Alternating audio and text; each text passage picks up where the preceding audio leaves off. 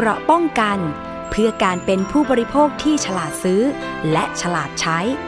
ในรายการ ภูมิคุ้มกัน สวัสดีค่ะ คุณผู้ฟังคะขอต้อนรับเข้าสู่รายการภูมิคุ้มกัน รายการเพื่อผู้บริโภคนะคะ วันนี้อยู่กับดิฉันชนาทิพย์ไพรพงศ์ทางไทย PBS Podcast สามารถติดตามรับฟังได้ทุกช่องทางเลยนะคะ ทั้งเว็บไซต์แล้วก็แอปพลิเคชัน ดาวน์โหลดไปติดตั้งที่มือถือของคุณได้ฟรีค่ะ นอกจากนั้นยังสามารถติดตามรับฟังผ่านแอปพลิเคชัน ที่เป็นพอดแคสต์นะคะ ไม่ว่าจะเป็น Podbean SoundCloud Spotify Google Podcast นะคะ รวมไปถึงติดตามใน YouTube เราได้ด้วย แล้วถ้ามีข้อมูลหรือการแสดงความคิดเห็น รวมถึงติดตามข่าวสารของรายการต่างๆ ก็เข้าไปกดติดตาม Facebook Twitter YouTube นะคะ ของไทย PBS Podcast ได้ ประเด็นที่เราจะคุยกันนะคะ วันนี้หลากหลายเรื่องราวทีเดียวของผู้บริโภค มาเรื่องใหญ่ ๆ กันก่อนนะคะ เรื่องใหญ่ที่ว่าก็คือเรื่องของการควบรวมกิจการของค่ายโทรศัพท์มือถือ True และ d t แทค่ะ จากการที่บอร์ดกสทช ประชุมเมื่อวันพุธที่ 12 ตุลาคม 2565 ที่ผ่านมานะคะ โดยมีวาระการพิจารณาการลงมติ อนุญาตหรือไม่อนุญาต การควบรวมกิจการระหว่าง True และ d t แทแต่ว่าสุดท้ายก็ได้เลื่อนไปพิจารณาเป็นวาระพิเศษ ในวันที่ 20 ตุลาคม 2565 นี้นะคะ โดยให้เหตุผลว่ารอข้อมูลใหม่เพิ่มเติม จากบริษัทเอกชนที่กสทช ว่าจ้างให้ศึกษาผลกระทบจากการควบรวมกิจการดังกล่าวค่ะ แต่ว่าก่อนหน้านั้นนะคะ ทางสภาองค์กรของผู้บริโภค ก็ได้มีการจัดแถลงข่าว ผู้บริโภคตอบมติ กสทช ย้ำจุดยืน ไม่เห็นด้วยกับการควบรวม True และ d t แทโดยมีผู้ร่วมแถลงข่าวนะคะ หลายท่าน ให้ข้อมูลเป็นเหตุผลที่ว่าทำไม ไม่เห็นด้วยกับการควบรวมกิจการของค่ายโทรศัพท์มือถือ True และ d t แทนะคะ ซึ่งก็มีทั้งคุณสุพิญญากลางนรงอดีต กรรมการกสทช ด้วย เราจะไปฟังเหตุผลกันค่ะว่าทำไม ถึงไม่ควรที่จะควบรวมกิจการค่ายโทรศัพท์สองค่ายนี้นะคะอยากให้กสทช ใช้ดุลพินิษนะคะ อยู่บนหลักนิติธรรม ไม่ใช่นิติทุนนะคะ ในแง่ที่ว่าต้องอิงเอา หลักการในเจตนารมณ์รัฐธรรมนูญของการที่ทำไมต้องมีกสทช มาจนถึงหลักการเรื่องของการมีกฎหมายเกี่ยวกับการจัดสรรคลื่น การแข่งขันเสรีเป็นธรรม แล้วก็เอาแผนแม่บทค่ะแผนแม่บทโทรคมนาคม ที่กสทช ใช้อยู่ฉบับที่ 2 พูดชัดเจนว่าจะต้องสร้างสภาพแวดล้อมที่ส่งเสริมการแข่งขันที่เสรีเป็นธรรมนะคะ เพราะฉะนั้นการตัดสินใจในเรื่องนี้เป็นเรื่องใหญ่ที่ กระทบประเทศมาก แล้วเราจะกลับหันหลังไม่ได้อีกแล้ว เพราะว่าในปัจจุบันนี้เรามีผู้เล่นรายใหญ่ 3 ราย ซึ่งก็ถือว่ายังไม่มากนะคะ แต่ก็ยังมีโอกาสที่เราจะผลักดันรายที่ 4 ได้ แต่ถ้าต่อไปเหลือรายใหญ่แค่ 2 ราย เท่ากับปิดประตูตายยากมากที่รายที่ 3 จะสามารถเข้าสู่ตลาดได้นะคะ มันจะเป็นภาวะชะงักงันไปอีกนานแสนนาน ซึ่งไม่รู้นานเท่าไหร่ แล้วมันก็จะส่งผลต่อทางเลือกของประชาชนนะคะ อย่างที่บอกค่ะว่า เรื่องนี้คนที่กระทบกลุ่มแรกเลยคือ ลูกค้าของ d t แทในความเห็นของตัวเองนะคะ เพราะว่าการที่ลูกค้า d t แทกว่า 19 ล้านรายเนี่ยเขาเลือกใช้บริการ d t แทเนี่ยแสดงว่าเขามีเหตุผลอยู่ใช่ไหมคะ การที่มีการควบรวมแบบนี้เปลี่ยนโครงสร้างการบริหารเปลี่ยนนโยบายเนี่ยได้ถามผู้ใช้บริการหรือยังอย่างที่คุณสารีว่ารวมทั้ง True ด้วยนะคะ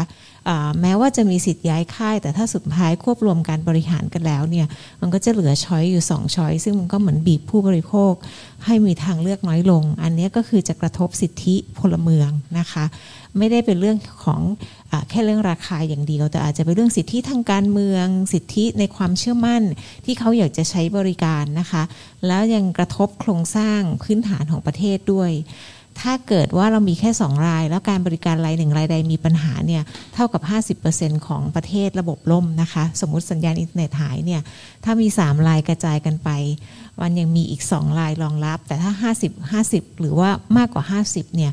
มันล่มทั้งประเทศเนี่ยมันจะมีปัญหาเรื่องโครงสร้างพื้นฐานมากเลย มันมีหลายมิติมากที่อาจจะส่งผลกระทบกสทช ก็ควรจะพิจารณาตรงนี้ให้รอบด้านนะคะว่า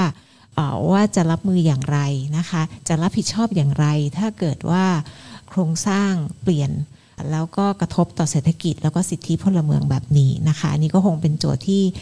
ย้ำให้กสทชแต่แต่ก็เข้าใจว่าเป็นโจทย์ใหญ่มาก แล้วก็ลำบากในการตัดสินใจ เพราะว่ามีแรงกดดันทั้งสองทาง ทั้งฝั่งธุรกิจแล้วก็ฝั่งสังคมนะคะ แต่ท้ายสุดแล้วเนี่ยก็คงอยากจะเรียนย้ำกับกสทช ว่าให้ยึดหลักประโยชน์สาธารณะเป็นที่ตั้ง เพราะว่ามันก็จะเป็นกราะป้องกันในระยะยาวนะคะ ในไม่ว่าเรื่องนี้จะไปจบที่ศาลไหนก็ตามเนี่ยนะคะก็ยังอุ่นใจได้ว่าจะมีพลังทางสังคม แล้วก็ผู้บริโภคคอยสนับสนุนนะคะ แต่ถ้ากสทช ยืนตรงข้ามกับเจตนารมณ์ของรัฐธรรมนูญแล้วก็ประโยชน์สาธารณะแล้วเนี่ยก็จะ โดดเดี่ยวนะคะ จะถูกโดดเดี่ยวนะคะะแล้วก็จะส่งผลต่อความเชื่อมั่นนะคะ ในการที่จะทำงานระยะยาวด้วยค่ะ เพราะสุดท้ายนะคะ ก็คิดว่าเรื่องนี้มันเป็นเรื่องที่เขาเรียกว่ากว้างไกลไป สู่ภาครัฐบาลด้วยนะคะ ไม่ได้บอกว่ารัฐบาลจะมาแทรกแซงการทำงานของกสทชนะคะะไม่ควรแต่ว่าอยากจะให้รัฐบาลสะท้อนเสียงไปด้วยค่ะว่า ถ้าในตลาดโทรคมนาคมเหลือผู้เล่นแค่สองรายเนี่ยคุณจะพัฒนาเศรษฐกิจดิจิตอลยังไง มันเสี่ยงมากสำหรับฝ่ายบริหารถูกไหมคะ เพราะฉะนั้นเนี่ยหน้าที่ของรัฐบาลเองจริงๆเนี่ยไม่ควรจะไปแทรกแซงกสทช ไม่ว่าทางตรงและทางอ้อม แต่ขณะเดียวกันเนี่ยจะต้องสะท้อนความกังวลเหมือนที่ผู้บริโภคกังวลละค่ะ ว่าถ้าผู้เล่นในตลาดโทรคมนาคมหรือเพียงสองราย วิสัยทัศน์ของรัฐบาลหรือยุทธศาสตร์ประเทศที่จะผลักดันเศรษฐกิจดิจิทัลให้กว้างไกลเนี่ยแต่ว่ามีผู้เล่นน้อยรายแบบนี้นะคะ เราจะไปต่ออยังไง มันกระทบ หลักทุกอย่างอย่างเลยเนี่ยกสทชจะรับผิดชอบไหวไหมนะคะถ้าเป็นประเทศอื่นเนี่ยรัฐมนตรีหรือนายกรัฐมนตรีอาจจะต้องสะดุ้งแล้วแล้วก็ต้องหาแนวทางแล้วว่าเราจะมีทางเลือกใหม่ยังไง จะเปิดตลาดเสรีไหมหรือยังไง เพื่อมีหลักประกันให้ผู้บริโภค อันนี้ก็เป็นเรื่องที่คงต้องฝากฝ่ายบริหารรัฐบาลด้วยนะคะ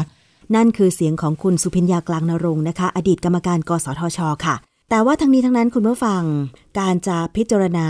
ว่าจะอนุญาตให้มีการควบรวมกิจการสองค่ายโทรศัพท์มือถือนี้หรือเปล่านะคะ ก็ผ่านการโต้แย้งมา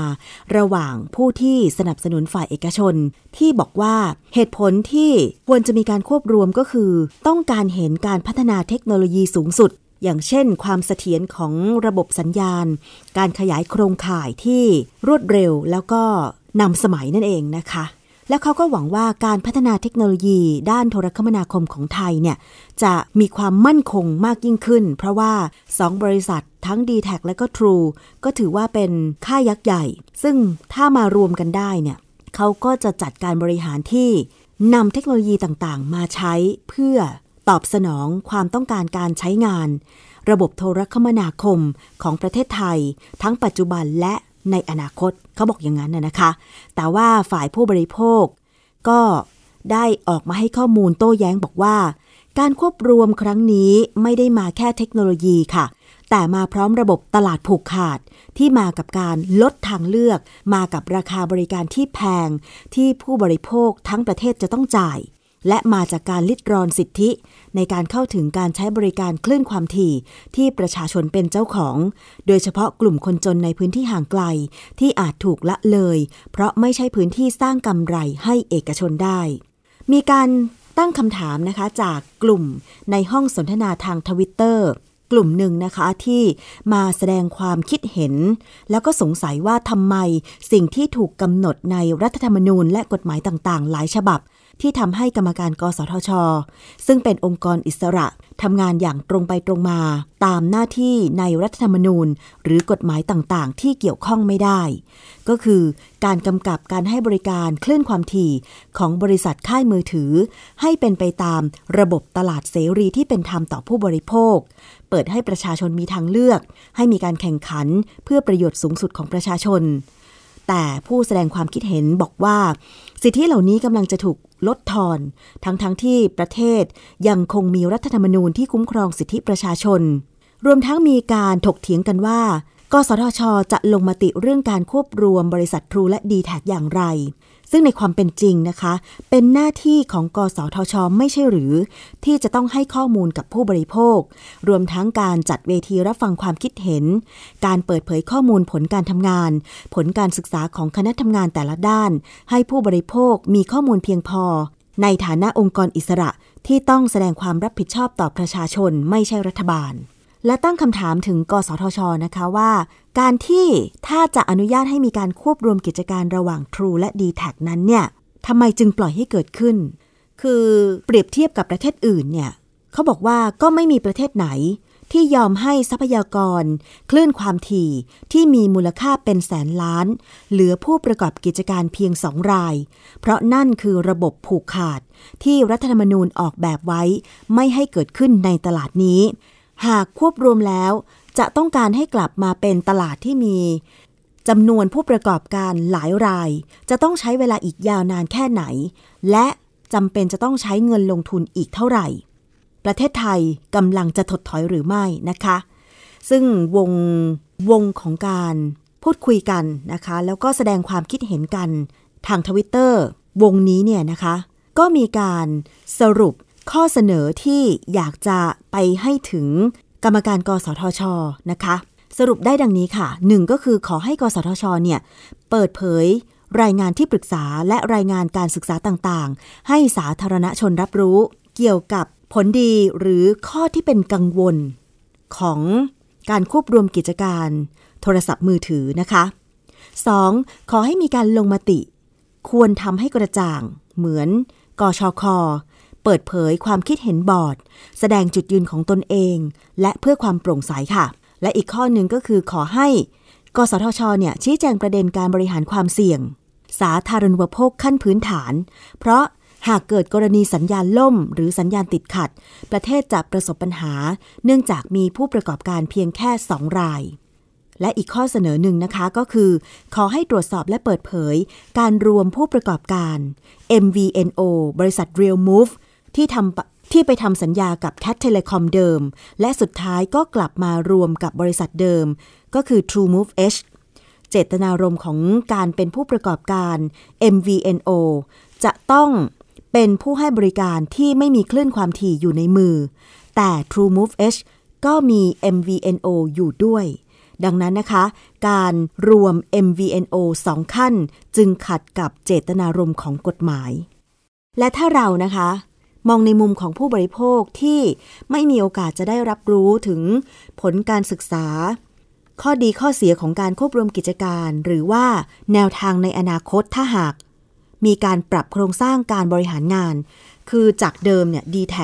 ก็เป็นโครงสร้างหนึ่งใช่ไหมคะ True ก็เป็นโครงสร้างหนึ่ง แต่ถ้าเขามารวมทุนกัน เขาจะมีการปรับโครงสร้างการบริหารอย่างไร เหมือนที่คุณสุพิญญาบอกว่า เรื่องนี้เนี่ยทั้งสองค่ายเขามีการ ได้ถามผู้ที่ใช้บริการค่ายโทรศัพท์มือถือของเขาเองไหม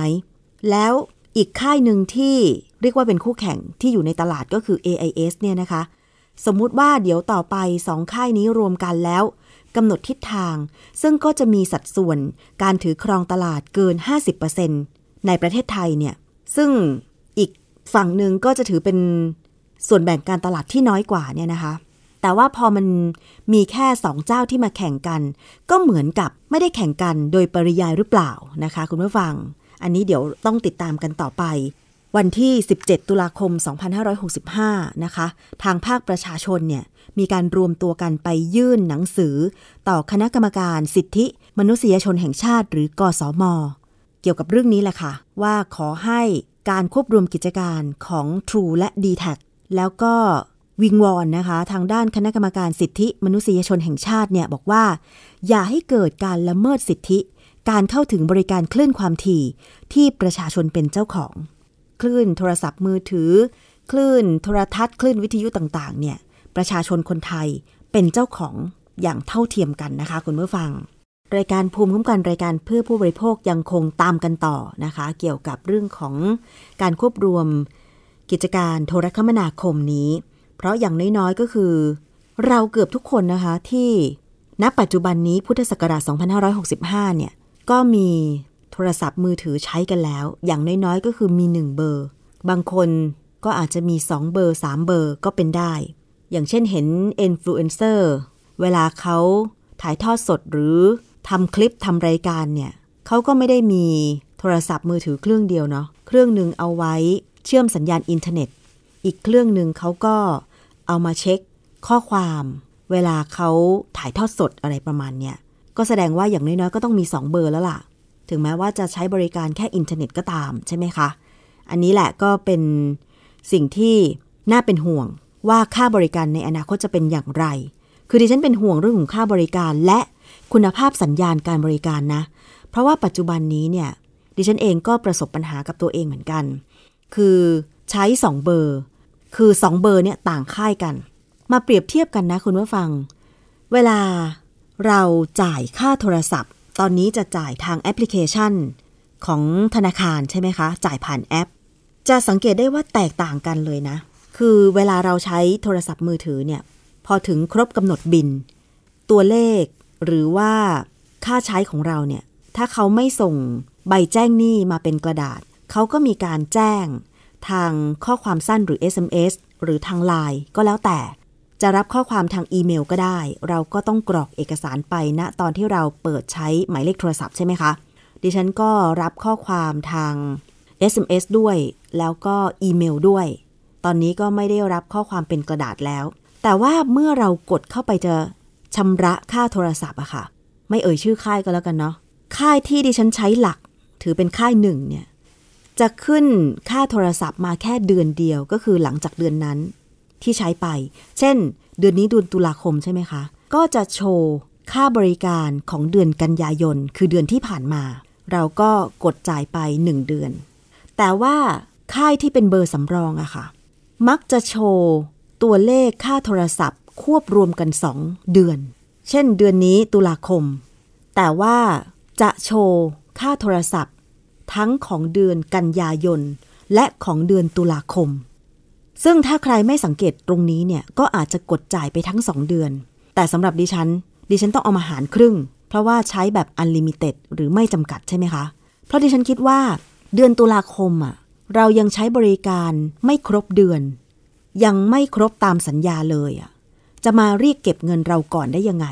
ใช่ไหมคะ อย่างของดิฉันเนี่ยตัดรอบบิน ประมาณวันที่ 20 อย่างเงี้ย ในขณะที่วันนี้วันที่ 17 ตุลาคม ก็เท่ากับยอดค่าใช้จ่ายเดือนตุลาคมของดิฉันเนี่ย ก็ยังไม่ครบกำหนด แต่ว่าค่ายโทรศัพท์มือถือค่ายที่สองเนี่ย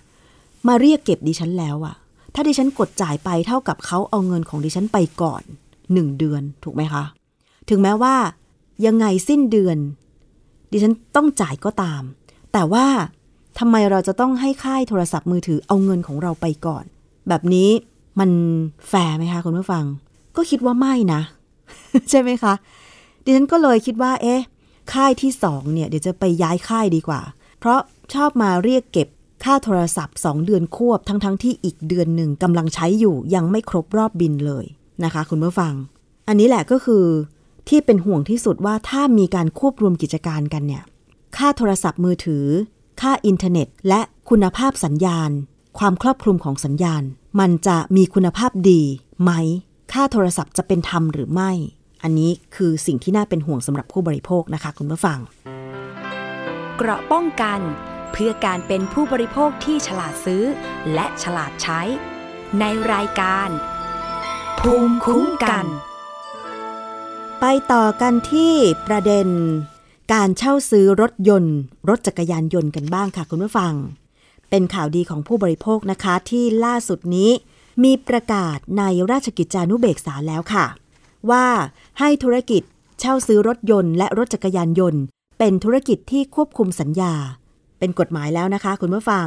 ประกาศคณะกรรมการว่าด้วยสัญญา เรื่องให้ธุรกิจ ให้เช่าซื้อรถยนต์และรถจักรยานยนต์เป็นธุรกิจที่ควบคุมสัญญา พุทธศักราช 2565 รายละเอียดต่างๆก็มีเยอะนะคะ แต่ว่าใจความสำคัญมีอะไรบ้างที่ผู้บริโภคควรทราบ ดิฉันก็จะนำมารายงานคุณผู้ฟังค่ะ ในประกาศฉบับนี้นะคะก็ระบุในข้อ 5 ค่ะ บอกว่า สัญญาเช่าซื้อรถยนต์หรือรถจักรยานยนต์ที่ผู้ประกอบธุรกิจทำกับผู้บริโภค ต้องมีข้อความเป็นภาษาไทยที่สามารถเห็นและอ่านได้ชัด มีขนาดตัวอักษรไม่เล็กกว่า 2มิลลิเมตรโดยมีจำนวนไม่เกิน 11 ตัวอักษรใน 1 นิ้ว และต้องใช้ข้อสัญญาที่มีสาระสำคัญ และเงื่อนไขดังต่อไปนี้ ในประกาศนี้ก็จะมีการระบุนะคะว่าในสัญญาเช่าซื้อรถยนต์รถจักรยานยนต์ต้องระบุอะไรบ้าง อย่างเช่น ยี่ห้อ รุ่น หมายเลขเครื่องยนต์ หมายเลขตัวถัง สภาพรถยนต์ ว่าเป็นรถใหม่หรือรถใช้แล้ว ระยะทางที่ได้ใช้ไป โดยมีหน่วยเป็นกิโลเมตรหรือไมล์ต้องระบุราคาเงินสดจำนวนเงินจองจำนวนเงินดาว ราคาเงินสดส่วนที่เหลือ อัตราดอกเบี้ยคงที่ต่อปี ในการคำนวณผลตอบแทน ก็ให้ระบุอัตราดอกเบี้ยที่แท้จริงต่อปีด้วยจำนวนงวดที่ผ่อนชำระจำนวนเงินค่าเช่าซื้อทั้งสิ้นจำนวนเงินค่าเช่าซื้อที่ผ่อนชำระในแต่ละงวดจำนวนค่าภาษีมูลค่าเพิ่มที่ชำระในแต่ละงวด เริ่มชำระค่างวดแรกในวันที่ และชำระค่างวดต่อๆไปภายในวันที่ อันนี้ต้องระบุอย่างชัดเจนนะคะ เรื่องอัตราดอกเบี้ยค่ะ กรณีรถยนต์ใหม่ ต้องไม่เกินอัตราร้อยละ 10 ต่อปี กรณีรถยนต์ใช้แล้วต้องไม่เกินอัตราร้อยละ 15 ต่อปี กรณีรถจักรยานยนต์ต้องไม่เกินอัตราร้อยละ 23 ต่อปี ทั้งนี้คณะกรรมการว่าด้วยสัญญาอาจปรับเปลี่ยนให้ลดลงหรือเพิ่มขึ้น เพื่อให้สอดคล้องกับสภาพเศรษฐกิจของประเทศไทยในทุก 3 ปี และในสัญญาเช่าซื้อรถยนต์ รถจักรยานยนต์นะคะ จะต้องแสดงวิธีคำนวณจำนวนเงินค่าเช่าซื้อจำนวนค่าเช่าซื้อจำนวนดอกเบี้ยที่ชำระ และจำนวนค่าภาษีมูลค่าเพิ่มที่ชำระในแต่ละงวดค่ะ นอกจากนั้นต้องแสดงตารางแสดงภาระหนี้ตามสัญญาเช่าซื้อสำหรับผู้เช่าซื้อแต่ละราย โดยแสดงรายละเอียดเกี่ยวกับจำนวนงวด ค่าเช่าซื้อที่ต้องชำระ วันเดือนปี ที่ชำระเงินค่างวด ที่เช่าซื้อนะคะ และรายละเอียดต่างๆ ด้วย แต่ว่าอีกเรื่องหนึ่งที่สำคัญที่ไม่ควรมองข้ามและควรจะอ่านให้ละเอียดนั่นก็คือ กรณีที่ผู้ให้เช่าซื้อประสงค์จะนำเงินค่างวดของผู้เช่าซื้อ ที่ได้ชำระแล้วในงวดต่อมา เพื่อนำมาหักชำระเป็นค่าใช้จ่าย ที่ผู้ให้เช่าซื้อเรียกเก็บได้ ซึ่งผู้เช่าซื้อต้องชำระในแต่ละงวด หรือค่าธรรมเนียมหรือค่าใช้จ่ายใด ๆ ในการทวงถามหนี้ค่าเช่าซื้อ ค่าเบี้ยปรับผิดนัดชำระ ค่างวด ผู้ให้เช่าซื้อมีหน้าที่ต้องแจ้งเป็นหนังสือ ให้ผู้เช่าซื้อทราบก่อนภายใน 7 วัน นับแต่วันที่ผู้เช่าซื้อได้รับแจ้ง แต่ถ้าผู้ให้เช่าซื้อไม่มีหนังสือดังกล่าว ผู้ให้เช่าซื้อไม่มีสิทธิ์นำเงินค่างวดต่อมานั้น มาหักชำระค่าใช้จ่ายดังกล่าว และผู้ให้เช่าซื้อจะถือว่า ผู้เช่าซื้อผิดนัดชำระ ค่าเช่าซื้อที่นำมาชำระเต็มจำนวนในงวดนั้นไม่ได้ อันนี้ก็คือผู้ให้เช่าซื้อจะต้องมีการแจ้งเป็นหนังสือแจ้งเป็นลายลักษณ์อักษรนะคะว่า ถ้าคุณ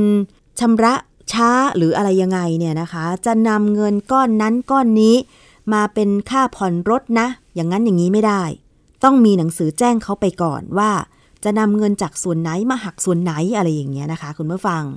อีกกรณีหนึ่งก็คือ ผิดนัดชำระค่างวดค่ะ ในกรณีผู้เช่าซื้อ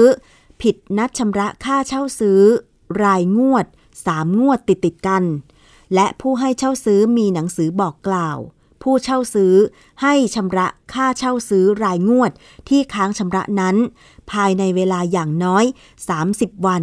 นับแต่วันที่ผู้เช่าซื้อได้รับหนังสือ และผู้เช่าซื้อละเลยเสียไม่ปฏิบัติตามหนังสือบอกกล่าวนั้น ผู้ให้เช่าซื้อมีสิทธิ์บอกเลิกสัญญาเช่าซื้อได้ หมายความว่าถ้าบริษัทไฟแนนซ์ที่ให้เราเช่าซื้อรถยนต์เนี่ยนะคะ มีหนังสือบอกเราแล้วว่า คุณขาดการผ่อนชำระสามงวดติดกัน ขอบอกเลิกสัญญาเช่าซื้อ และขอยึดรถอะไรอย่างเงี้ย ต้องมีหนังสือเป็นลายลักษณ์อักษรแจ้งล่วงหน้า 30 วันก่อนดำเนินการ เช่น ขอยึดรถหรืออะไรก็ตามนะคะ เมื่อผู้ให้เช่าซื้อ ใช้สิทธิ์บอกเลิกสัญญาเช่าซื้อตามวรรคหนึ่งหรือผู้ให้เช่าซื้อ ใช้สิทธิ์บอกเลิกสัญญาเช่าซื้อไม่ว่ากรณีใด และได้กลับเข้าครอบครองรถยนต์ หรือรถจักรยานยนต์ที่ให้เช่าซื้อแล้ว ทั้งนี้ก่อนนำรถยนต์หรือรถจักรยานยนต์ออกขายโดยวิธีประมูล หรือวิธีขายทอดตลาดที่เหมาะสม ผู้ให้เช่าซื้อมีหน้าที่ดำเนินการตามลำดับดังนี้ ผู้ให้เช่าซื้อต้องมีหนังสือแจ้งให้ผู้เช่าซื้อและผู้ค้ำประกันถ้ามี ทราบล่วงหน้าไม่น้อยกว่า 30 วัน เพื่อให้ผู้เช่าซื้อใช้สิทธิ์ซื้อก่อนภายในระยะเวลา 20 วัน ได้ตามมูลหนี้ส่วนที่ขาดอยู่ตามสัญญาเช่าซื้อ โดยผู้ให้เช่าซื้อจะต้องให้ส่วนลด แก่ผู้เช่าซื้อตามอัตรา และการคิดคำนวณตามวงเล็บ 9 แต่ถ้าผู้เช่าซื้อไม่ใช้สิทธิ์ดังกล่าว ภายในระยะเวลา ให้ผู้ค้ำประกันใช้สิทธินั้น โดยให้ผู้ค้ำประกันได้รับสิทธิ์เช่นเดียวกับผู้เช่าซื้อ ทั้งนี้ผู้เช่าซื้อหรือผู้ค้ำประกัน อาจโอนสิทธิ์ตามความในวรรคนี้ให้บุคคลภายนอกได้ นี่ก็หมายความว่า ถ้าสมมุติว่า ขาดส่งเงินงวด แล้วก็ finance หรือผู้ให้เช่าซื้อเนี่ยเอารถคืนมาแล้ว ก่อนจะประกาศขายทอดตลาดหรือ ประกาศขายเนี่ยต้องให้สิทธิ์ผู้เช่าซื้อก่อนว่าเขาจะนำเงินมาชำระส่วนที่ขาดหรือไม่ ถ้าผู้เช่าซื้อไม่นำเงินมาชำระ หมายความว่าไม่ต้องการได้รถคันนั้นต่อไป แต่ผู้ค้ำประกันต้องการ ก็ให้สิทธิผู้ค้ำประกันเป็นลำดับสองในการที่จะมาชำระเงินส่วนที่ขาดไปนะคะ และกรณีที่มีผู้ค้ำประกันการซื้อรถยนต์หรือรถจักรยานยนต์นั้นเนี่ยเมื่อจะมีการขายทอดตลาด ผู้ให้เช่าซื้อเนี่ยจะต้องมีหนังสือแจ้ง ให้ผู้เช่าซื้อและผู้ค้ำประกันถ้ามีทราบล่วงหน้าไม่น้อยกว่า 15 วัน ก่อนวันประมูลหรือวันขายทอดตลาด ในหนังสือแจ้งนั้นอย่างน้อยจะต้องระบุชื่อผู้ทำการขาย วันและสถานที่ที่ทำการขายในแต่ละครั้ง ไว้ในหนังสือฉบับเดียวกันก็ได้ ทั้งนี้เฉพาะการประมูลหรือขายทอดตลาดครั้งแรก ให้ผู้ให้เช่าซื้อแจ้งราคาที่จะขายให้ผู้เช่าซื้อและผู้ค้ำประกันทราบด้วย และห้ามปรับลดราคาดังกล่าว เว้นแต่จะได้มีหนังสือแจ้งราคาที่จะปรับลดนั้น ให้ผู้เช่าซื้อและผู้ค้ำประกันทราบก่อน อันนี้เป็นสิ่งที่จะต้องระบุไว้ในสัญญาการเช่าซื้อรถยนต์และรถจักรยานยนต์นะคะ ส่วนกรณีที่ต้องการจะปิดงวดรถละเช่น มีกำหนดผ่อน 36 งวด แต่ผ่อนไปแค่ 16 งวด ค้างอีก 20 งวด แต่ได้เงินก้อนมาแล้วจะปิดเลย จะทำยังไงนะคะ กรณีที่ผู้เช่าซื้อมีความประสงค์จะขอชำระเงินค่าเช่าซื้อทั้งหมดในคราวเดียว เพื่อปิดบัญชีค่าเช่าซื้อ โดยไม่ผ่อนชำระค่าเช่าซื้อเป็นรายงวดตามสัญญาเช่าซื้อ ผู้ให้เช่าซื้อ จะต้องให้ส่วนลดแก่ผู้เช่าซื้อ โดยให้คิดคำนวณตามมาตรฐานการบัญชี ว่าด้วยเรื่องสัญญาเช่า ที่คณะกรรมการกำหนดมาตรฐานการบัญชีตามกฎหมาย ว่าด้วยวิชาชีพบัญชีกำหนด และปรับปรุงมาตรฐานการบัญชี เพื่อใช้เป็นมาตรฐานในการจัดทำบัญชีตามกฎหมาย ว่าด้วยการบัญชีและกฎหมายอื่น ดังนี้นะคะ กรณีชำระค่างวดมาแล้วไม่เกิน 1 ใน 3 ของค่าเช่าซื้อ ที่ระบุไว้ในสัญญา ให้ได้รับส่วนลดในอัตราไม่น้อยกว่าร้อยละ 60 ของดอกเบี้ยเช่าซื้อที่ยังไม่ถึงกำหนดชำระ กรณีชำระค่างวดมาแล้วไม่น้อยกว่า 1 ใน 3 แต่ไม่เกิน 2 ใน 3 ของค่างวดเช่าซื้อที่ระบุไว้ในสัญญา ให้ได้รับส่วนลดในอัตราไม่น้อยกว่าร้อยละ 70 ของดอกเบี้ยเช่าซื้อที่ยังไม่ถึงกำหนดชำระ กรณีชำระค่างวดมาแล้วเกินกว่า 2 ใน 3 ของค่างวดเช่าซื้อ ที่ระบุไว้ในสัญญา ให้ได้รับส่วนลดทั้งหมดของดอกเบี้ยเช่าซื้อ ที่ยังไม่ถึงกำหนดชำระ กรณีสัญญาเช่าซื้อกำหนดให้ผู้เช่าซื้อต้องจัดหาผู้ค้ำประกันการเช่าซื้อ ผู้ให้เช่าซื้อต้องตกลงกับผู้เช่าซื้อว่า จะจัดให้มีการทำสัญญาค้ำประกัน ซึ่งมีคำเตือนสำหรับผู้ค้ำประกันไว้ในหน้าสัญญาค้ำประกันนั้น อันนี้ก็แล้วแต่ตกลงนะคะอะอันนี้ก็เป็นเรื่องของการชำระเงินค่างวดก่อนที่จะครบกำหนดสัญญาการผ่อนชำระ ก็จะต้องมีส่วนลดให้ด้วยนะคะ คุณผู้ฟังมีส่วนลดดอกเบี้ยเนาะยิ่งผ่อนชำระมานาน ก็จะต้องได้รับส่วนลดดอกเบี้ยที่คงค้างมากขึ้นมากขึ้นนะคะ คุณผู้ฟังอะอันนี้ก็เป็นประกาศคณะกรรมการว่าด้วยสัญญา เรื่อง ให้ธุรกิจเช่าซื้อรถยนต์และรถจักรยานยนต์เป็นธุรกิจที่ควบคุมสัญญา พุทธศักราช 2565 ประกาศเมื่อวันที่ 22 กันยายน พุทธศักราช 2565 คุณผู้ฟังสามารถที่จะไปดาวน์โหลดประกาศฉบับนี้ในเว็บไซต์ของราชกิจจานุเบกษาได้นะคะ อีกเรื่องหนึ่งนะคะคุณผู้ฟัง เผยแพร่กันอยู่ในสื่อสังคมออนไลน์ค่ะ อ่านแล้วก็ ใจหนึ่งก็ตลกดี อีกใจหนึ่งก็คิดว่า โห ขนาดนี้เลยเหรอนะคะ คุณผู้ฟัง หลายคนอาจจะได้ยินเรื่องนี้มาละ แต่ว่า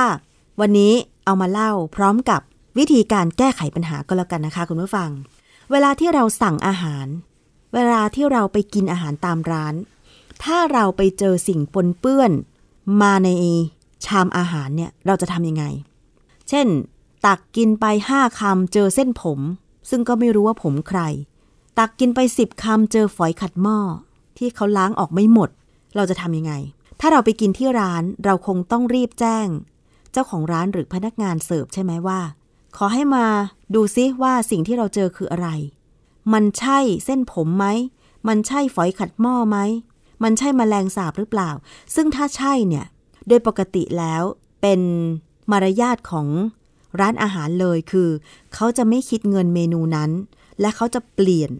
อาหารชามใหม่ทันทีเพื่อเพื่อเรียกความเชื่อมั่นของลูกค้านะคะ แต่บางคนก็บอกว่า เอาหน้าเศษสิ่งเล็ก ๆ หยิบออกแล้วก็กินต่อได้ ก็แล้วแต่แต่ละคนนะคะ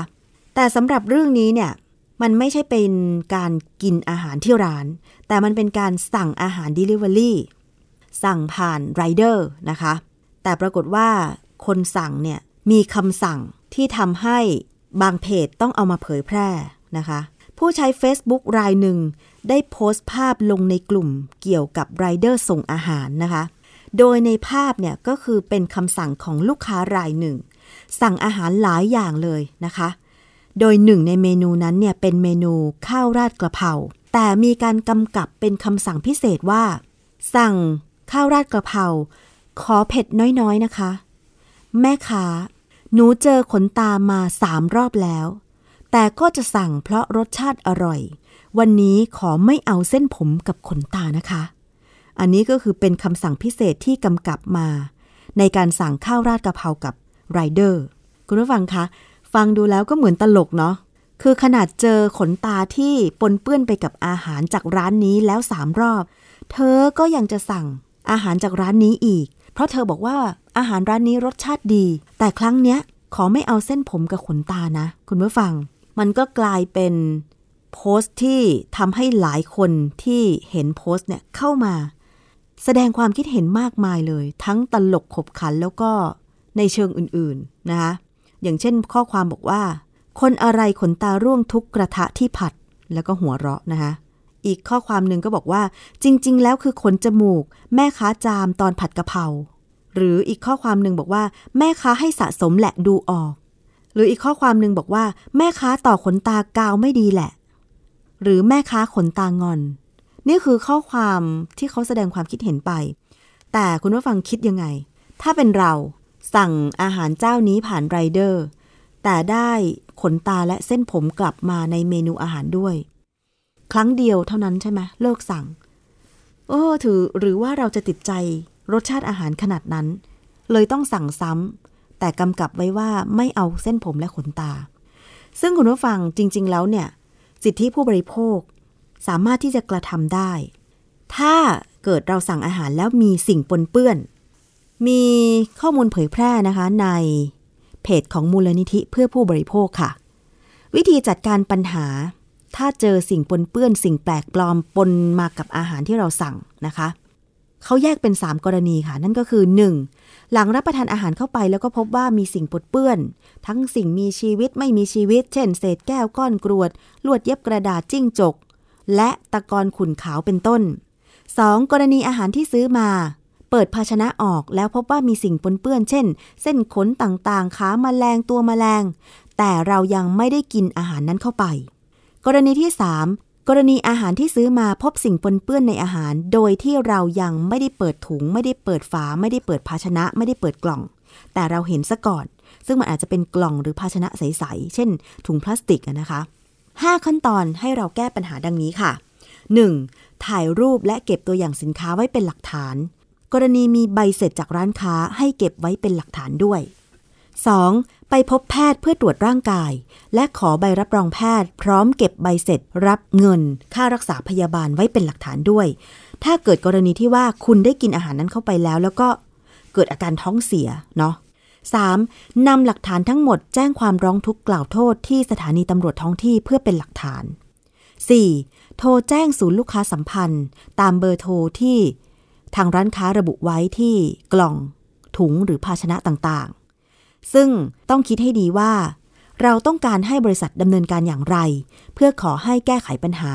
พร้อมชดเชยเยียวยาความเสียหายที่เกิดขึ้น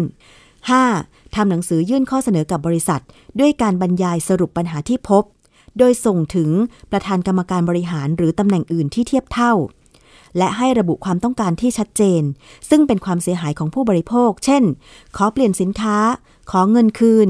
ชดเชยค่ารักษาพยาบาล จ่ายค่าเสียเวลา ค่าขาดประโยชน์ และค่าใช้จ่ายในการติดต่อกับผู้ประกอบการ ให้ทำหนังสือชี้แจงเหตุของสิ่งผิดปกติ และขอโทษต่อผู้เสียหาย และสาธารณะเป็นต้น อันนี้ก็คือ 5 วิธีการแก้ไขปัญหา 5 ขั้นตอน ถ้าเกิดเราเจอสิ่งแปลกปลอม ในอาหารหรือสินค้าที่เราบริโภคเข้าไปนะคะ คุณผู้ฟังอาจจะคิดว่า เอ๊ะมันจะมากไปหรือเปล่า เราอาจจะต้องเสียเวลานะ แต่บางคนคือเขาได้รับผลกระทบจริงๆไงคะ เช่น กินอาหารเข้าไปแล้วมันแพ้เออมีนะคะคุณผู้ฟังอย่างเช่น เคยมีข่าวบอกว่าผู้หญิงคนหนึ่งไปกินข้าวที่ร้านอาหาร ทั้งๆทที่ได้บอกกับพนักงานเสิร์ฟได้บอกกับคนปรุงอาหารแล้วว่า เธอแพ้กุ้ง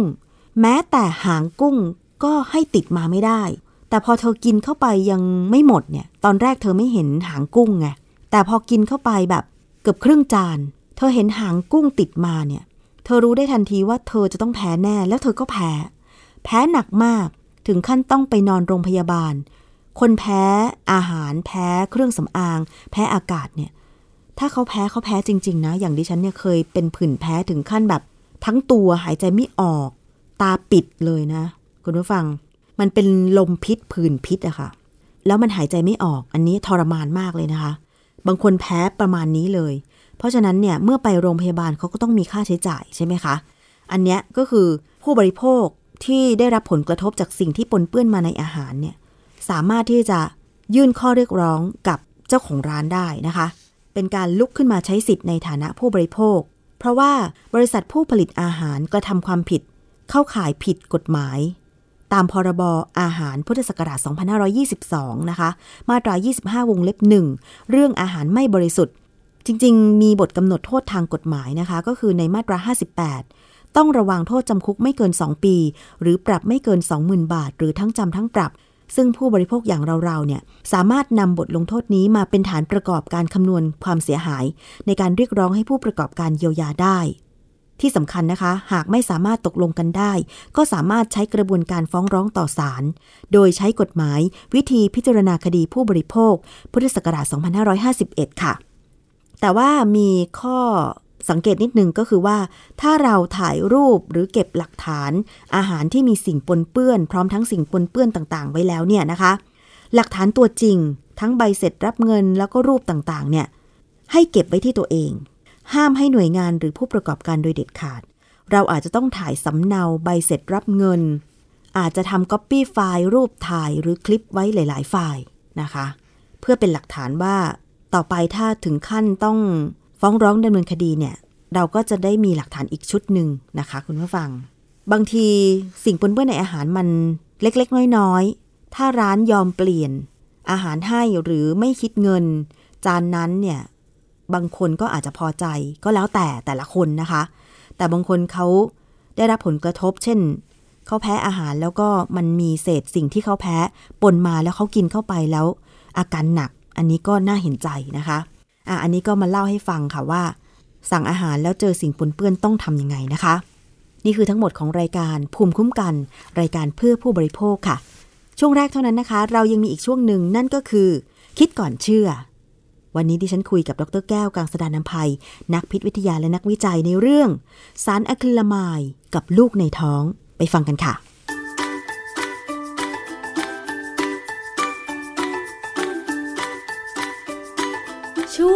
คิดก่อนเชื่อ พ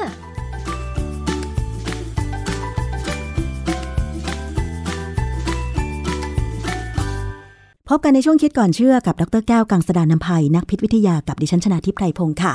เราจะนำงานวิจัยเรื่องของอาหารและสินค้าใกล้ตัว มาพูดคุยกันในหลักของการวิจัย เราจะนำ เรื่องของอาหารหรือว่าสินค้าที่เราใช้กันอยู่ทุกวันนะคะ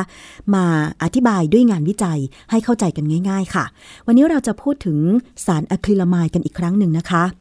หลายท่านคงจะพอทราบกันแล้วว่าสารอะคริลามายนั้นเกิดตามธรรมชาติ จากการปรุงอาหารด้วยอุณหภูมิ ที่สูงหรือว่าอาหารที่ผ่านความร้อน เช่น ปิ้งย่างหรือทอดนะคะ เมื่อใช้วัตถุดิบอย่างเช่นมันฝรั่ง หรือว่าวัตถุดิบอื่นที่มีกรดอะมิโนแอสปาราจีนสูง ผลิตภัณฑ์อาหารที่มีอะคริลามายปนเปื้อน ในระดับที่วิเคราะห์พบนั้นเนี่ยที่อาจารย์แก้วเคยอธิบายไปก็คือ มันจะก่อให้เกิดความเสี่ยงนะคะ ถ้าสะสมในร่างกายแล้วเกิดร่างกายเนี่ยขจัดไม่หมดก็อาจจะส่งผลถึง สุขภาพร่างกายในอนาคตได้นะคะ คุณผู้ฟัง วันนี้ค่ะ มีงานวิจัยใหม่เกี่ยวกับสารอะคริลามายต่อลูกในท้อง จะเป็นอย่างไรและเราควรจะระมัดระวังกันอย่างไร มาฟังงานวิจัยกับอาจารย์แก้วค่ะ อาจารย์คะ เรื่องของสารอะคริลามายเกิดขึ้นจากการปรุงอาหารความร้อนสูง โดยเฉพาะทุกวันนี้ที่เราเคยคุยกันเช่นมันฝรั่งทอด เนื้อปิ้งย่าง หรือแม้แต่ในเมล็ดกาแฟคั่วที่เราเคยอธิบายกันไป อาจารย์ช่วยอธิบายสั้น ๆ นิดนึงนะคะอะคริลามายส่งผลยังไงนะคะอาจารย์อะคริลามายเนี่ยเจอในพวกแป้งนะมันไอเนื้อปิ้งย่างนี่อาจจะไม่มีอะนะค่ะ มันไม่ใช่แป้ง คือแป้งเนี่ยที่ที่จะเกิดอะคริลามายได้เนี่ยจะต้องเป็นแป้งที่ มีกรด asparagine อิสระกรดอะมิโนตัวเนี้ยถ้ามันเป็นอิสระเนี่ยมันมีโอกาสจะเกิดเป็น acrylamide ได้ ระหว่างการที่มีการใช้ความร้อนกับอาหาร และอาหารเนี่ยเริ่มมีสีน้ำตาลค่ะก็จะมี acrylamide เกิดขึ้นไม่ได้ เพราะ asparagine เข้าไปวุ่นวายกับเขานะฮะประเด็นที่สำคัญคือ เรามีความรู้สึกว่า acrylamide มันก็งั้นๆนะนะไม่น่าจะมีอะไรมากมายปัญหาเนี่ยเรากินมันฝรั่งทอดมาก็นาน กินแครกเกอร์มาก็นาน กินดื่มกากาแฟแฟมาก็นาน เออ แต่ปรากฏว่าตอนนี้เราเราดื่มกาแฟกันเยอะมากนะใช่มีตู้หยอดเหรียญชงกาแฟอร่อยอร่อยๆเยอะแยะไปหมดนะฮะทั้งร้อนมีทั้ร้างนเย็ขานยกาแฟผุดเออกาแฟก็ผุดเป็นดอกเขตมีการปลูกกาแฟในเมืองไทยมากขึ้นวันนั้นผมดูข่าว ไม่สารคดีอันหนึ่งของไทย PBS เนี่ยเกี่ยวกับการที่เขาไปช่วยให้คนปักใต้เนี่ยปลูกกาแฟในป่า ซึ่งเป็นการอยู่ร่วมกับป่าโดยไม่ทำลายป่า ซึ่งกระบวนการโครงการเนี้ยก็จะขยายไปได้เยอะ นะฮะเพราะว่ามันมันได้ประโยชน์ทุกฝ่าย เพราะฉะนั้นโอกาสเรากินกาแฟก็จะเยอะขึ้น การได้รับอะคริลามายก็เยอะขึ้นอะคริลามายเนี่ยเดิมเนี่ยเรากังวลว่าเป็นสารก่อมะเร็ง หรือก่อกลายพันธุ์ แต่วันเนี้ยเราจะคุยว่ามันอาจจะก่อวิรูปยังไงคะก่อวิรูปในเด็กค่ะก่อวิรูปคืออย่างนี้คำว่าก่อวิรูปมาจากคำว่าเทอราโตเจนก่อรูปวิรูปวิเนี่ยคำว่าวิเนี่ยเป็นคำที่เวลาเราเอาไปใส่ไว้นำหน้าคำภาษาไทยคำไหนเนี่ย จะแปลว่าสิ่งนั้น ต่างไปจากสิ่งอื่นที่คล้ายกันเช่นเราบอกว่าวิลาวัน วิลาวันเนี่ยแปลว่าผิวพรรณแปลกไปจากผู้อื่น วิลาวันวิไลวันเหมือนกันคำเดียวกันค่ะนะฮะผิวพรรณแปลกไปจากผู้อื่น แปลกไปยังไง ก็แปลกไปในทางที่บอกว่าสวยกว่าคนอื่นค่ะนะเราคงไม่แปลว่าวิไลวัน หรือวิลาวันนี่แปลว่าผิวประหลาด ผิวสวยกว่าคนอื่นค่ะเพราะฉะนั้นวิรูปเนี่ยก็คือรูปร่างผิดไปจากคนอื่นเขาค่ะลูกวิรูป ต่างออกไปจากเป็นลูกที่ต่างไปจากลูกคนอื่น คือความแตกต่างของเด็กเนี่ยที่ออกมาในยเช่น อาจจะมีมือกุด ขากุดหรืออะไรก็ตามเนี่ยนะคือว่าแทนที่จะมีอวัยวะครบเหมือนคนปกติก็คือจะผิดปกติไปเลยใช่ไหมคะอาจารย์ คือเดิมเนี่ยเราคิดเด็กประมาณนั้นนะว่าเกี่ยวกับอวัยวะ แต่ปรากฏว่าตอนหลังเนี่ยแค่ความคิดผ่านที่เพี้ยนไปเปลี่ยนเปลี่ยนไปเนี่ยก็ถือว่าวิรูปแล้วเหมือนกันเพราะว่าอะไร เพราะว่าสารเคมีบางอย่างเนี่ย เข้าไปรบกวนการทำงานของสมองค่ะตั้งแต่เด็กอยู่ในท้องแม่ ออกมาเด็กคนนั้นก็คิดผิดปกติ เราถึงเห็นเด็กที่มีความคิดแปลกๆเยอะนะ เป็นพวกออทิสติก เป็นพวกที่มีความเรียกว่าอะไรสมาธิสั้น ผิดปอะกไรพติวเนี้ยนะของทางสมองอย่างนี้ใช่ไหมเอคะออาจารย์ ในความคิดในความการปฏิบัติตนเนี่ยผิดปกติไปเยอะมแล้วเราก็เห็นอะไรหลาย ๆ อย่างที่อย่างเช่น กรณีการก่อเหตุต่าง ๆ ซึ่ง คนธรรมดาใครจะทำเด็กคนนั้นอาจจะมาจากแม่ที่ได้รับสารพิษอะไรไป อาจจะเป็นยา หรือแม้กระทั่งไวรัสหรืออะไรก็ตามได้นะฮะค่ะ อาจารย์แล้วงานวิจัยที่เขาบอกว่า สารอะคริลามายอาจจะส่งผลกระทบทำให้ลูกในท้องเกิด วิรูปหรือผิดปกติไปได้เนี่ยเขามีงานวิจัยอะไรบ้างและคำอธิบายเป็นยังไงคะมีงานวิจัยชิ้นหนึ่งนะแปลเป็นภาษาไทยง่าย ๆ ว่า ผลกระทบของมันฝรั่งทอด ต่อการพัฒนาระบบประสาทของลูกหนูหลังคลอด ตีพิมพ์ในวารสารเอ่อ Nutrition ปี 2011เขานำเสนอหลักฐานการทดลองเกี่ยวกับผลกระทบต่อระบบประสาทของมันฝรั่งทอดที่มีอะคริลามายคือมันฝรั่งทอดเนี่ยมันมีอะคริลามายทั้งนั้นอะทุกชิ้นนะมีหมด แต่ว่ามีมากมีน้อยแล้วแต่นะฮะเขามีวิธีวิจัยยังไงคะอาจารย์ เขาทำโดยเอาแม่หนูเนี่ยนะที่เริ่มท้องแล้วเนี่ยให้กินอาหาร ที่มีมันมันฝรั่งทอดผสมอยู่ 30%ร้อยละ 30เอ่อตั้งแต่วันที่ 6 ของการตั้งครรภ์ตั้งแต่ท้องเนี่ย คือหนูเนี่ยจะท้องประมาณ 21 ถึง 23 วันก็จะคลอดค่ะเสร็จแล้วพอหนูคลอดมาแล้วเนี่ยเขาก็ยังให้แม่หนูเนี่ยกินต่อไปอีก 4 สัปดาห์ 28 วันเนี่ยนะ เพราะว่าอะไรเพราะว่าหนูก็ต้องกินนมแม่ใช่ไหมฮะดังนั้นเนี่ยลูกหนูเนี่ยได้สารได้คิลามายจากแม่เนี่ยตั้งแต่อยู่ในท้อง จนหลังคลอดเลย ก็ได้มาอีกตั้ง 28 วันปรากฏว่าผลที่ได้ออกมาเนี่ยเขาดูที่สมองคือเขาว่าฆ่าหนูนะค่ะเอาเอาสมองของลูกหนูเนี่ยมาดู เกิดความเสื่อมของสมองน้อย ส่วนที่เราเรียกว่าซิลิเบลัมนะฮะเออซิลิเบลัมเนี่ยทำหน้าที่เกี่ยวกับการควบคุมการทรงตัว และการเคลื่อนไหวของกล้ามเนื้อต่างๆ สิ่งที่เขาเห็นก็คือว่าเกิดการพัฒนาที่ด้อยลงของกล้ามเนื้อน่องค่ะคือกล้ามเนื้อมันเล็กลง นะกล้ามเนื้อเล็กลงทำงานและหนูก็จะเดินได้ลำบากขึ้น ในการทดลองเนี่ยเขาไม่มีผลที่แสดงเห็นใช่เลยว่าหนูเนี่ยมีการเจริญเติบโตที่ช้ากลุ่มที่ได้กลุ่มที่แม่กินอะคริลามายหรือกินมันฝรั่งทอดเนี่ยนะค่ะเจริญเติบโตช้า น้ำหนักร่างกายและสมองเนี่ยก็ต่ำเพราะนับชั่งน้ำหนักสมองด้วย ก็ต่ำลง จะเห็นว่าการกินอะคริลามายเข้าไปเนี่ย มันส่งผลเสียต่อการพัฒนาของเด็กในท้องนะฮะค่ะเออและมีงานวิจัยอีกเรื่องหนึ่ง ชื่อเกิดเอ่อตัวอย่างชื่อเรื่องอะคริลามายทำให้เซลล์ต้นกำเนิดของเซลล์ประสาทตาย และทำให้เซลล์ประสาทฮิปโปแคมปัสเนี่ยมีปัญหา คือฮิปโปแคมปัสเนี่ยมันเป็นคล้ายๆต่อมหนึ่งอยู่ในสมองของเราเนี่ยทำหน้าที่จัดการเกี่ยวกับความทรงจำค่ะนะความทรงจำขณะที่เราบอกระยะทางทิศทางในการไปไหนมาไหนได้เนี่ยเราใช้ส่วนของฮิปโปแคมปัสนี่แหละนะฮะ เออ acrylamide ทำให้เกิดปัญหาพวกนี้ ตีพิมพ์ในวารสาร Toxicology Letter ปี 2010 เขาพบว่า acrylamide เนี่ยส่งผลผลเสีย อาจารย์คะขอขอขอใหม่นิดนึงไหมคะเดี๋ยวเดี๋ยวหนูถามนะคะ อาจารย์คะ ในงานวิจัยชิ้นนี้เขาอธิบายว่า acrylamide ส่งผลต่อเซลล์ประสาทยังไงคะอาจารย์เขาพบว่า acrylamide เนี่ยมันไปส่งผลเสียต่อการซ่อมแซมตัวเองของสมอง คือสมองหรืออวัยวะอะไรก็ตามในร่างกายเราเนี่ย ถ้าร่างกายแข็งแรงนะ เวลาเกิดปัญหาเนี่ยมันจะมีการซ่อมตัวเองค่ะหรือมีการจัดการทำลายทิ้งและสร้างใหม่เลยอะไรเงี้ยนะทำได้ แต่ว่าถ้าในหนูที่ในสัตว์ที่ได้รับอะคริลามายเข้าไปเนี่ย การฟื้นตัวของสมองเนี่ย มันจะน้อยลงค่ะหรือทำไม่ได้เลย เซลล์นี่จะเสื่อมสภาพไปนะฮะซึ่งอันเนี้ยก็เป็นปัญหาของการที่ว่าคนอาจจะมีปัญหาเรื่องเกี่ยวกับความจำเกี่ยวกับ อัลไซเมอร์ได้ ถ้าสมมติว่าเซลล์สมองซ่อมตัวเองไม่ได้ อ๋อ ค่ะ อาจารย์จากงานวิจัยสองงานนี้ เราพอจะเทียบเคียงวิธีการดำเนินชีวิตของคนในปัจจุบันได้ไหมว่าเราได้รับ acrylamide มากน้อยขนาดไหน แล้วร่างกายสามารถกำจัดออกไปได้ไหมอะคือถ้าเป็นฝรั่งเนี่ยเราก็รู้ว่าฝรั่งกินมันฝรั่งทอดเยอะค่ะนะแต่คนไทยแครกเกอร์บิสกิตสำหรับคคนนไทไทยยล่ะนี่คะผมไม่ค่อยแน่ใจสำหรับคนไทยล่ะคะ ความเสี่ยงในการกินอาหาร แล้วได้รับสาร acrylamide นี่มากน้อยขนาดไหนอาจารย์ กรณีมันกรณีมันฝรั่งทอดเนี่ยผมว่าคนไทยเราก็กินเยอะแล้วนะแครกเกอร์กับบิสกิตนี่ผมก็นึกว่าคนไทยจะกินไม่เยอะแต่ปรากฏว่า ผมเองก็กินเยอะ เพราะว่าผมมักจะไปซื้อจากซูเปอร์มาร์เก็ตที่เขาหนึ่งแถมหนึ่งอะค่ะที่อาจารย์เคยอธิบายแล้วมีผลการสำรวจมาก็คือ acrylamide ในเมล็ดกาแฟคั่ว แต่ว่ามันมีปริมาณน้อย แบบนี้ ถ้าเกิดว่าเรากินกาแฟวันละแก้ว ประกอบกับกินอาหารอย่างอื่นที่อาจจะมี acrylamide อยู่นิดๆหน่อยๆ มันจะสะสมกันไหมอาจารย์ ทั้งวันเนี่ยนะอาจจะกินเยอะอาจจะกินหลายอย่างเราก็นึกไม่ออกคือคนไทยชอบของทอดนะ แล้วก็กาแฟเราก็ดื่มกันเยอะขึ้นใช่ไหมค่ะผมเห็นบางคนก็ดื่มอย่างน้อยวันละสามแก้ว และกาแฟที่เขาขายจากบางที่เนี่ยค่อนข้างเข้มข้นนะ เพราะฉะนั้นเนี่ยอันนี้ก็จะได้เยอะพอสมควรแล้วร่างกายของเราไม่เท่ากันไม่เหมือนกันค่ะการจะกำจัดไม่ได้ดีหรือไม่ดีเนี่ยมันก็ขึ้นอยู่กับพันธุกรรมด้วยหนึ่งอะนะและขึ้นกับ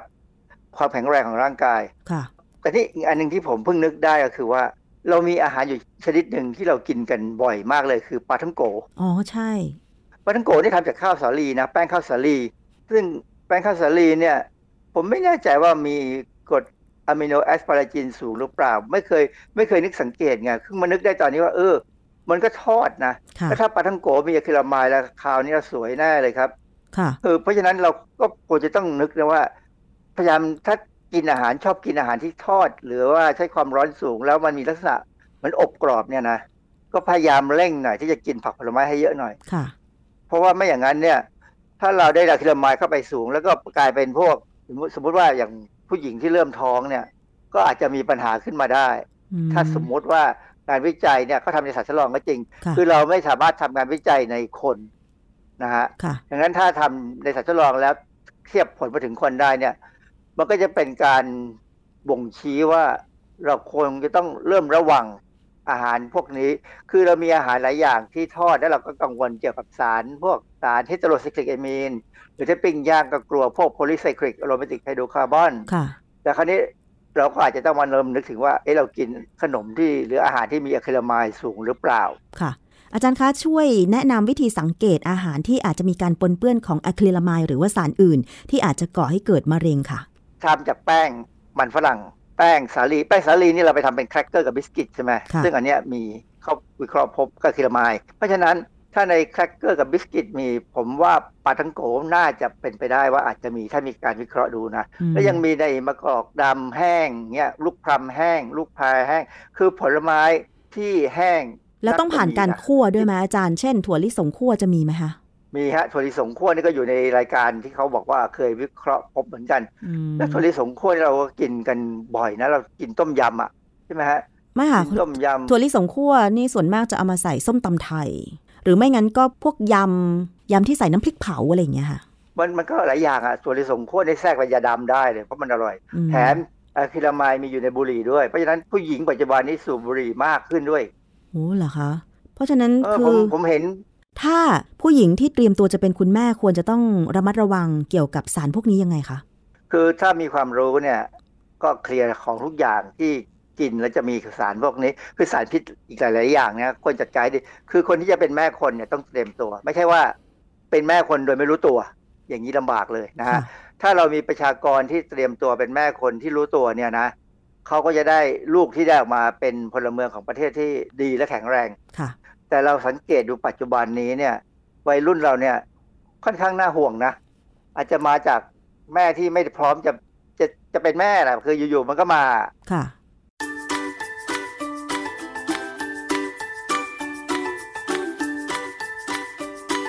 ช่วงคิดก่อนเชื่อ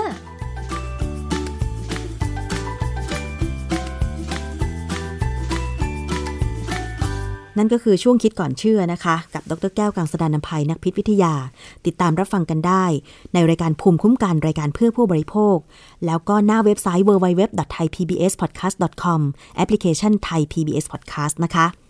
รวมทั้ง YouTube Thai PBS Podcast ไปกดติดตามกด Subscribe กันได้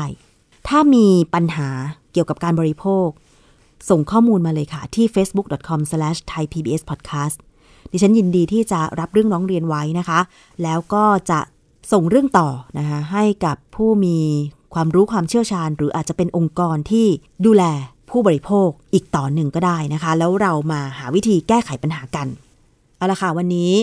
ภูมิคุ้มกันหมดเวลาลงแล้วนะคะ ขอบคุณสำหรับการติดตามรับฟัง ดิฉันชนะทิพไพรพงศ์ต้องลาไปก่อน สวัสดีค่ะ